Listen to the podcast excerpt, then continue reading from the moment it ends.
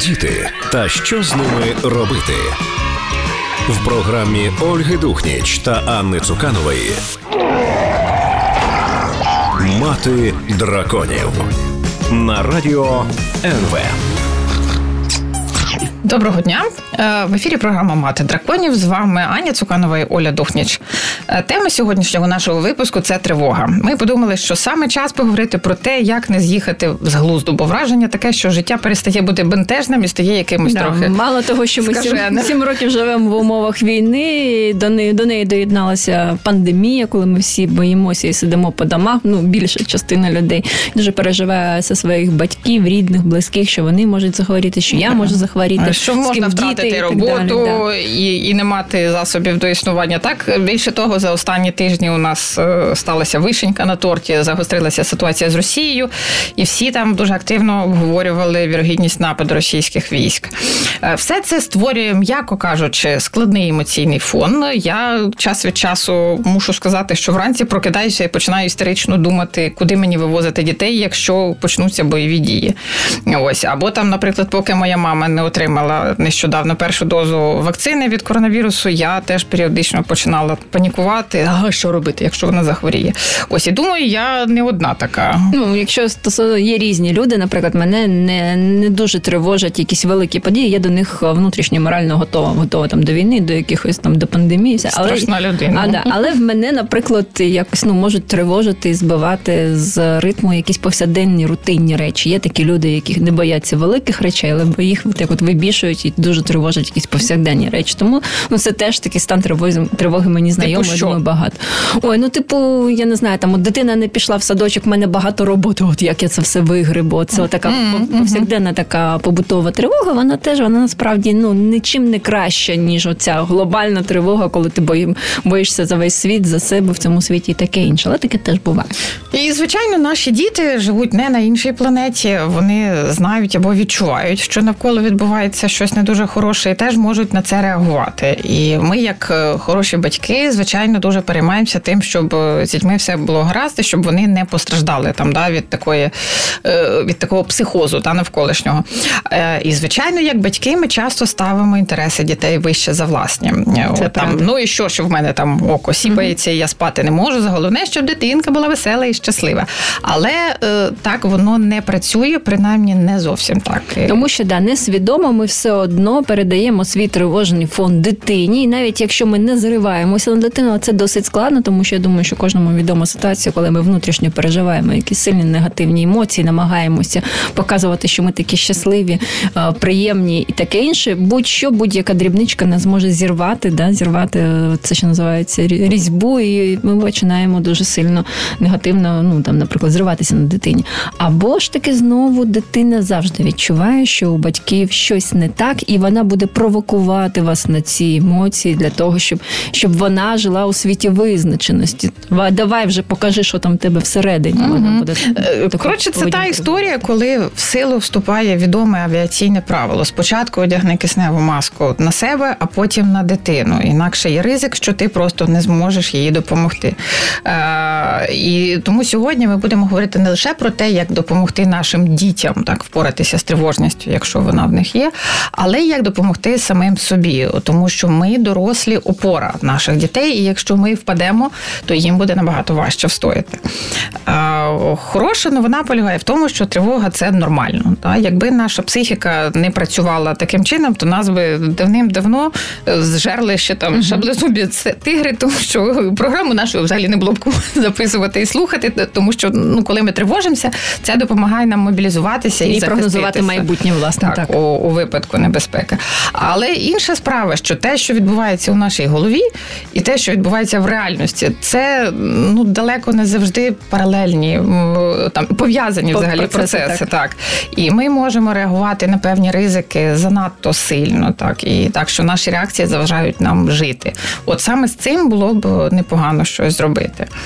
Ну і власне треба сказати, да, що страх і тривога відрізняються. Страх це вже об'єктивована річ, коли ми боїмося чогось конкретного, а тривога вона підступна тим, що ми є в стані невизначеності. Оця невизначеність невизначеність вона нам і додає от е, стільки негативних нервових моментів із секунди, хвилини і години навіть. І ну і важливо сказати про дитячі страхи, тому що і для дітей тривога і страх це такі природні речі. От Діти бояться різного, і є нормативи того, що мають боятися діти в різні вікові періоди. Ну, не те, щоб вони прям мали, але, але вони є бояться типові, як типові правило. страхи. Да, так, для вони дітей. там, наприклад, маленькі зовсім дітки, вони бояться там з сіми місяців починаючи, да, вони вже не довіряють чужим людям, яких вони не знають. Вони боять, можуть боятися якихось гучних звуків, коли вони стають там е, дітьми трьох-п'яти років, вони починаються оці всі да, страхи темряви, монстрів, кошмарів. Оце все теж такі природні дитячі страхи. Ну і далі вони розвиваються. Тому цьому цьому нам краще за все давати якось раду теж. Е, Якраз типовий період е, 5-7 років це, це той час, коли діти починають боятися хвороб, там мікробів, якихось природних катастроф. Да, і якщо ваша дитина зараз да, починає боятися коронавірусу, вона там переживає, починає там шукати там, де ручки помити, і мама, чи тут мікроби є чи ні, то в цьому віці це в принципі така нормальна річ. А, а наступна е, історія це вік приблизно 7-12 років, коли діти можуть боятися е, війни. Е, Ну і таких різних там е, злочинців, так викрадення і, і так Ну, далі. у мене да. зараз дитина боїться незнайомців, як вона це каже, які можуть там дітей цукерочками приманити. Е, Тобто, резюмуючи, е, тривога це такий розмитий страх у ситуації невизначеності. Захворію я чи не захворію? Там буде е, якась е, стрілянина чи не буде. Та? І е, у нас психіка влаштована таким чином, що тут допомагає в принципі будь-яка дія. Якщо ми поставимо собі питання, що я можу зробити для себе, для близьких, для інших, е, коли ми починаємо про це думати і щось е, з цим робити, е, наш мозок він отримає сигнал. Да? Мій- Я розумний, Да. я попередив хазяїна про загрозу. Ось він щось робить. Бачиш, Да, мій, молодець. мій татко такий завжди казав: треба реагувати не переживанням, а дією, да? Так, не так, емоцією, а дією. Роби О, щось. Тому це дає можливість нашому мозку сказати: я молодець, все, бабьор видихає, можна розслабитися. І от, власне, про все це ми сьогодні поговоримо з дитячим психологом Оленою Западнюк у другій частині нашої програми. Залишайтеся з нами. Це програма Мати драконів. В студії Оля Духнічаня Цуканова. Повернемося до вас за декілька хвилин. Мати драконів на радіо НВ. А Я нагадую, що в ефірі програма Мати драконів Е, з нами на зв'язку дитячий психолог Олена Западнюк. І вона не просто дитячий психолог, а ще й мама чотирьох дітей. Так що в неї є супер практичний особистий це досвід. чудово. Ось і вона поговорить з нами про те, як ми можемо допомогти собі і дітям впоратися з тривогою. Олено, доброго ранку. Дякуємо, що ви з нами. Дякуємо. Доброго ранку. Е, так, ну власне, перше питання: е, як батькам зрозуміти, що з дитиною щось не гаразд, що вона тривожиться надмірно? Чи існують якісь взагалі там рамки нормальна тривога і ненормальна тривога? Взагалі тривожитися це дуже нормально. Нас насторожує тоді, коли люди не тривожаться взагалі, і тоді, коли діти не тривожаться взагалі. Це ніби знаєте, так ознака, що людина не до кінця розуміє Куди вона опинилася? Е, Так, е, тобто тривога нам дана для того, щоб бачити небезпеку, і для того, щоб давати собі раду з е, моментами в житті, які є такі. Що потребують додаткової уваги, тобто тривога має служити дитині і допомагати їй уникати всяких неприємностей. Тоді, коли поведінка дитини якось змінюється, і ми бачимо, що вона стає занадто напруженою, занадто скутою, не може робити ті речі, які зазвичай робила нормально. Угу. А А, які, або- про які саме йде мова? Е, Наприклад, е, уникає спілкуватися з друзями, або раніше бавилася там в своє лего багато і натхненно, а зараз сидить і так знаєте, ніби загальмована і не грає в це лего. Ну це може бути ознака такої досить сильної тривоги. Ну і плюс порушення апетиту і порушення сну. Це завжди ті маркери, які нам вказують, що треба бути уважнішими. А що тоді е, можуть зробити батьки?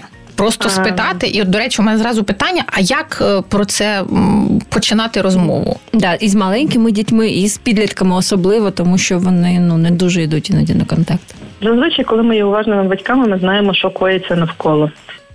І ми знаємо, що, наприклад, зараз сім'я переживає там багато тривоги через те, що там умовно тато втратив роботу через ковід. І коли ми в цій ситуації бачимо, що дитина змінила свою поведінку, то класно би було просто сісти і поговорити з дитиною про те, в якій ситуації опинилася сім'я. Про те, що ми про це думаємо, і про те, що Дуже важливо дати послання дитині в цей час, що так, що є проблема, ми переживаємо, проте ми маємо чіткий план і будемо рухатися до того, щоб цю проблему розв'язати. От батькам завжди хочеться сказати: слухай, все буде добре, але ж ми ніколи не певні, що все буде добре. От як правильно модально о, вибудувати цю розмову? Та насправді фраза все буде добре в ситуації, коли є багато причин, е, щоб не було добре, дуже сильно насторожує та ну будь-яку mm-hmm. нормальну людину. Тому що по суті це заперечення дійсності. Дитин діти досить мудрі, досить розумні. і Вони бачать, е, що купа небезпек, а хтось тут каже, що все буде добре. О-о, чому вони обманюють? Mm-hmm. Значить, я от як які правильні слова замість mm-hmm. все буде добре. Дуже важливо на тому рівні, на якому дитина зараз здатна зрозуміти, пояснити. Якщо це трьохрічка, то ми кажемо так, що у нас зараз є дорослі труднощі, наприклад, з грошима. Так? У нас є певний запас грошей, але треба зараз працювати для того, щоб ми не опинилися в скрутній ситуації, і у нас не забракло грошей через кілька місяців. Так, ми можемо поки розказати про фінансові труднощі там трьох-чотирьохрічній дитині. Тобто досить просто і найкрутіше, що от є послання про те, що ми справляємося і ми працюємо. Тобто є проблема, вона вирішується. А якщо, наприклад, дитина переживає е, там за старших або через те, що батьки можуть захворіти на ковід, і думає, що от батьки можуть захворіти, померти. Як е, тут говорити? Так, тут дуже важливо є, яким загалом є ставлення до цієї проблеми в сім'ї. Бо діти дуже класно зчитують е, знову ж таки uh-huh. дорослих, як до цього ставитися. Чи ковід це жах-жах-жах, чи ковід це небезпечно. Для цього треба мати щеплення, наприклад, та і ми записані там, і ми про це дбаємо. Та е, чи про те, що маємо доброго лікаря, маємо декларацію, та чи батьки в такий спосіб ставляться до ковіда, та? Чи батьки ставляться до ковіда, якщо Боже, якщо ми захворіємо, то всі помремо і, і, і буде катастрофа коли діти такий меседж щитують, то це капець як страшно. Так, Такого меседжу краще не давати, краще з собою попрацювати. Я так розумію. в цьому Абсолютно, так, так, абсолютно. А якщо бачимо, що дитина боїться, що батьки захворіють, то ми кажемо, так, я людина, я можу хворіти. Пам'ятаєш, минулого року я хворіла, у мене була температура, я лежала, мені носили всі чай, давали ліки. Та? І якщо цього разу це так трапиться, ми будемо робити такі самі речі. І досвід успіху з минулого він уже допомагає мислити більш конструктивно. А е, які є можливо техніки, е, які допомогли б дітям заспокоїтись, які могли б батьки використовувати? Може, там дихання, розслаблення, там щось іще? Абсолютно, це дуже круті техніки, бо коли е, є тривога, то е, тіло дуже сильно напружується, виробляються гормони стресу, і тут потрібно чисто фізично вивільнити ці всі речі. Але дуже важливо, що е, спокійно техніками розслаблення технікам дихання глибокого повільного ми вчимо дітей в спокійному стані для uh-huh. того, щоб тоді, коли прийде стрес, дитина вже вміла це робити.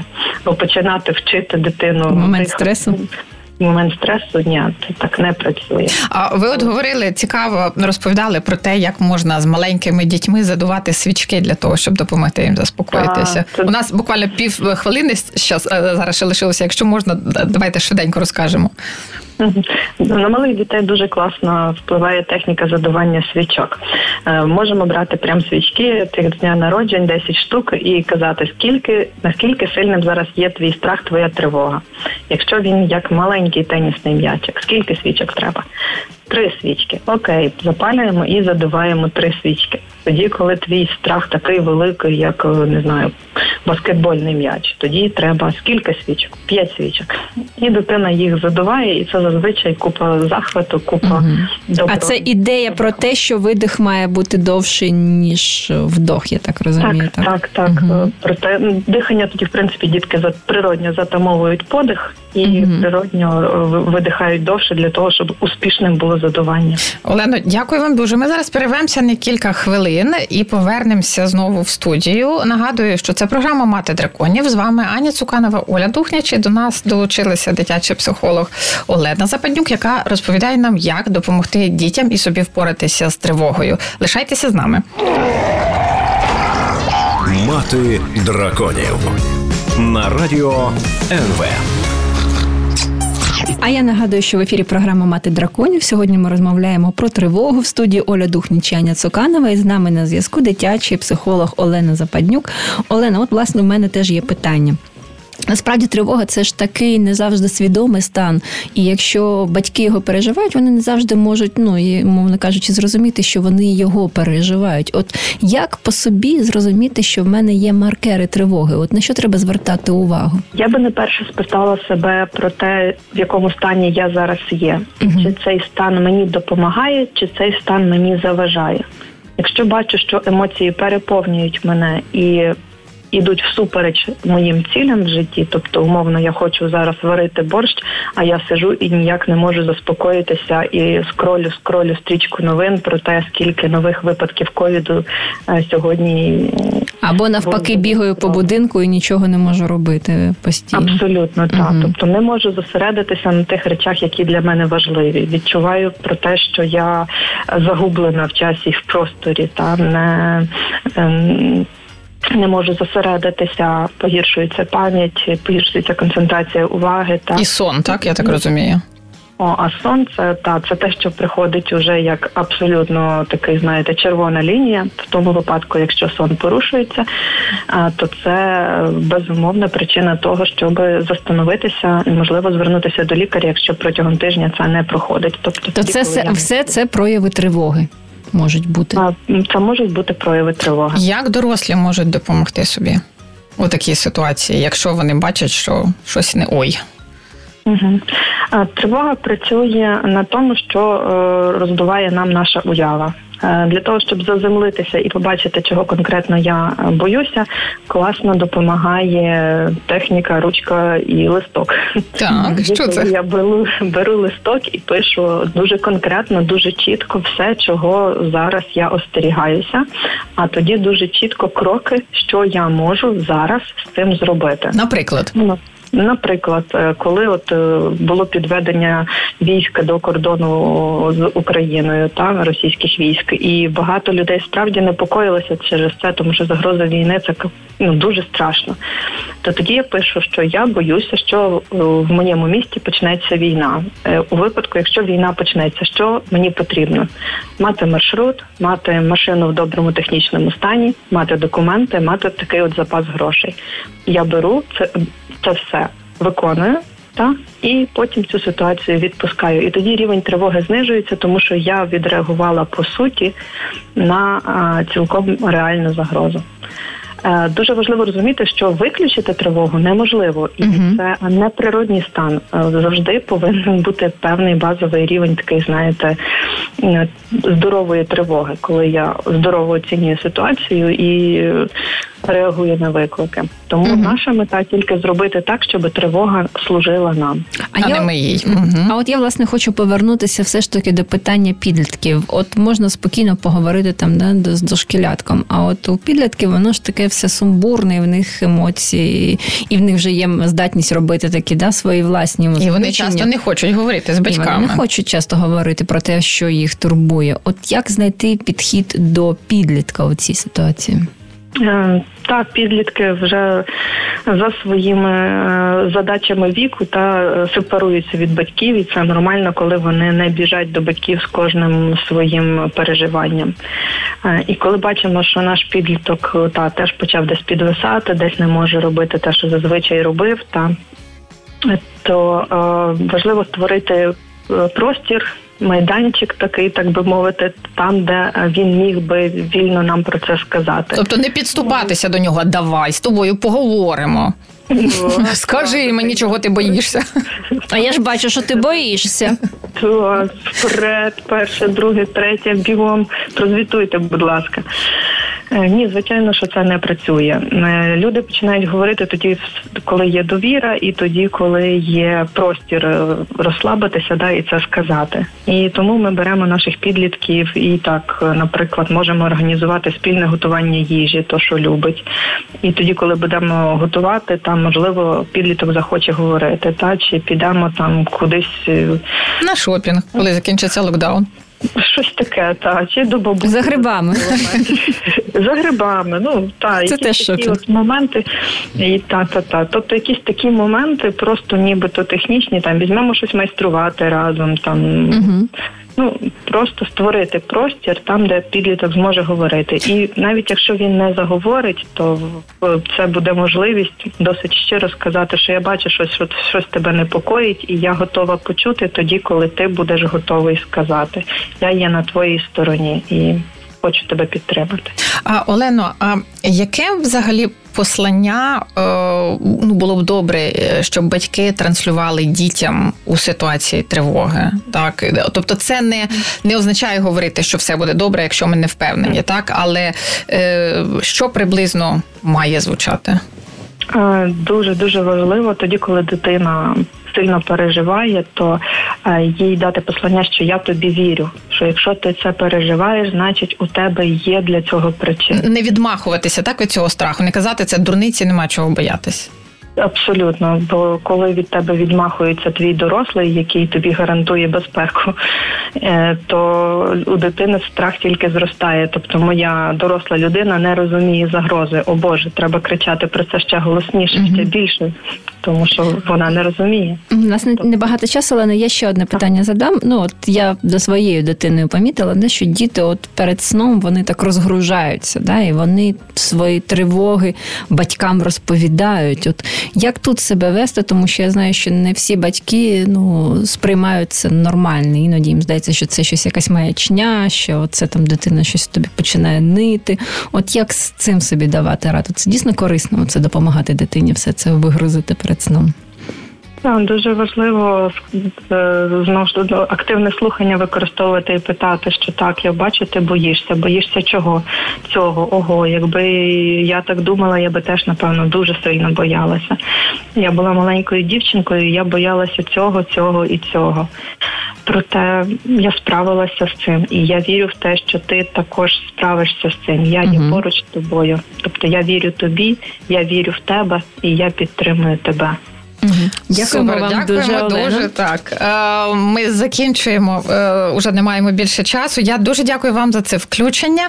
Е, це, це програма, програма Мати драконів. драконів. З вами Аня Цуканова і Оля Духніч. Ми говорили про тривогу. І повернемося до вас за декілька хвилин. і Поговоримо про досвід ізраїльських батьків, які теж живуть у нервовій ситуації. Залишайтеся з нами.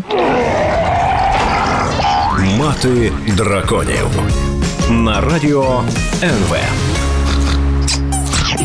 А я нагадую, що в ефірі програма Мати драконів студії Оля Духніч і Аня Цуканова. Сьогодні ми розмовляємо про тривогу, про батьківську тривогу, про дитячу тривогу, що з цим всім робити. І з нами на зв'язку Лібі і Яр, реабілітаційний фізіотерапевт з Ізраїлю, мати двох синів, 7 і 16 років. Либи, доброе утро. Доброе. Поговорим сейчас о тревоге. Израиль такая страна, где, как и в Украине, есть постоянная военная угроза, враждебные соседи, нередки теракт, ну и пандемия своего добавила. Вот как вы при этом не сходите с ума и что помогает израильтянам вообще справляться с тревогой? Вы тревожный народ или нет? Во-первых, кто сказал, что мы не сходим с ума? А, окей. Так. Как вы это делаете Нет, более расслабленно? Мы не тревожный народ, потому что, э, во-первых, мы левантийский народ. Левантийский народ люди спокойные, расслабленные, любят выпить, покушать, попеть mm-hmm. песни, порадоваться жизни.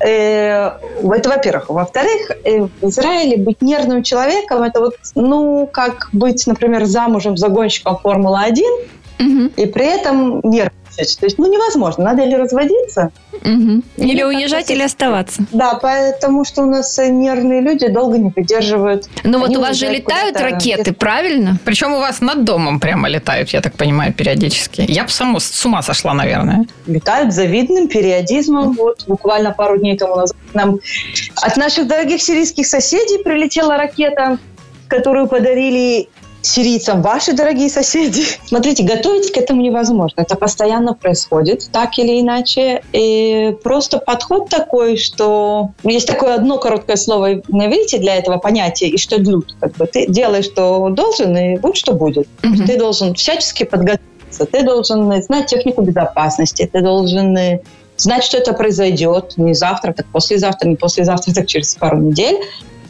и что ты в порядке, у тебя есть армия, у тебя есть mm-hmm. страна, они тебя защитят. Очень делается упор на то, что ты можешь сделать для себя. Как ты можешь себе помочь, как ты можешь предотвратить, если ты можешь вот, А как вы себе можете помочь, когда может... к вам летит ракета, простите? Когда летит ракета, то у нас есть система оповещения. Угу. И она, у нас гудит сирена. Вот. И у тебя есть в зависимости от того, где ты живешь в Израиле, энное количество секунд, чтобы куда-нибудь убежать. Вот у вас минута дома, где насколько более... я помню, да? Да, мы в шоколаде. Во-первых, у нас минута целая, это очень много. Угу. Во-вторых, так как у нас новый дом, у нас бомбоубежище, в принципе, это одна из комнат, угу. одна из детских. У нас для детских одна из детских – это бомбоубежище.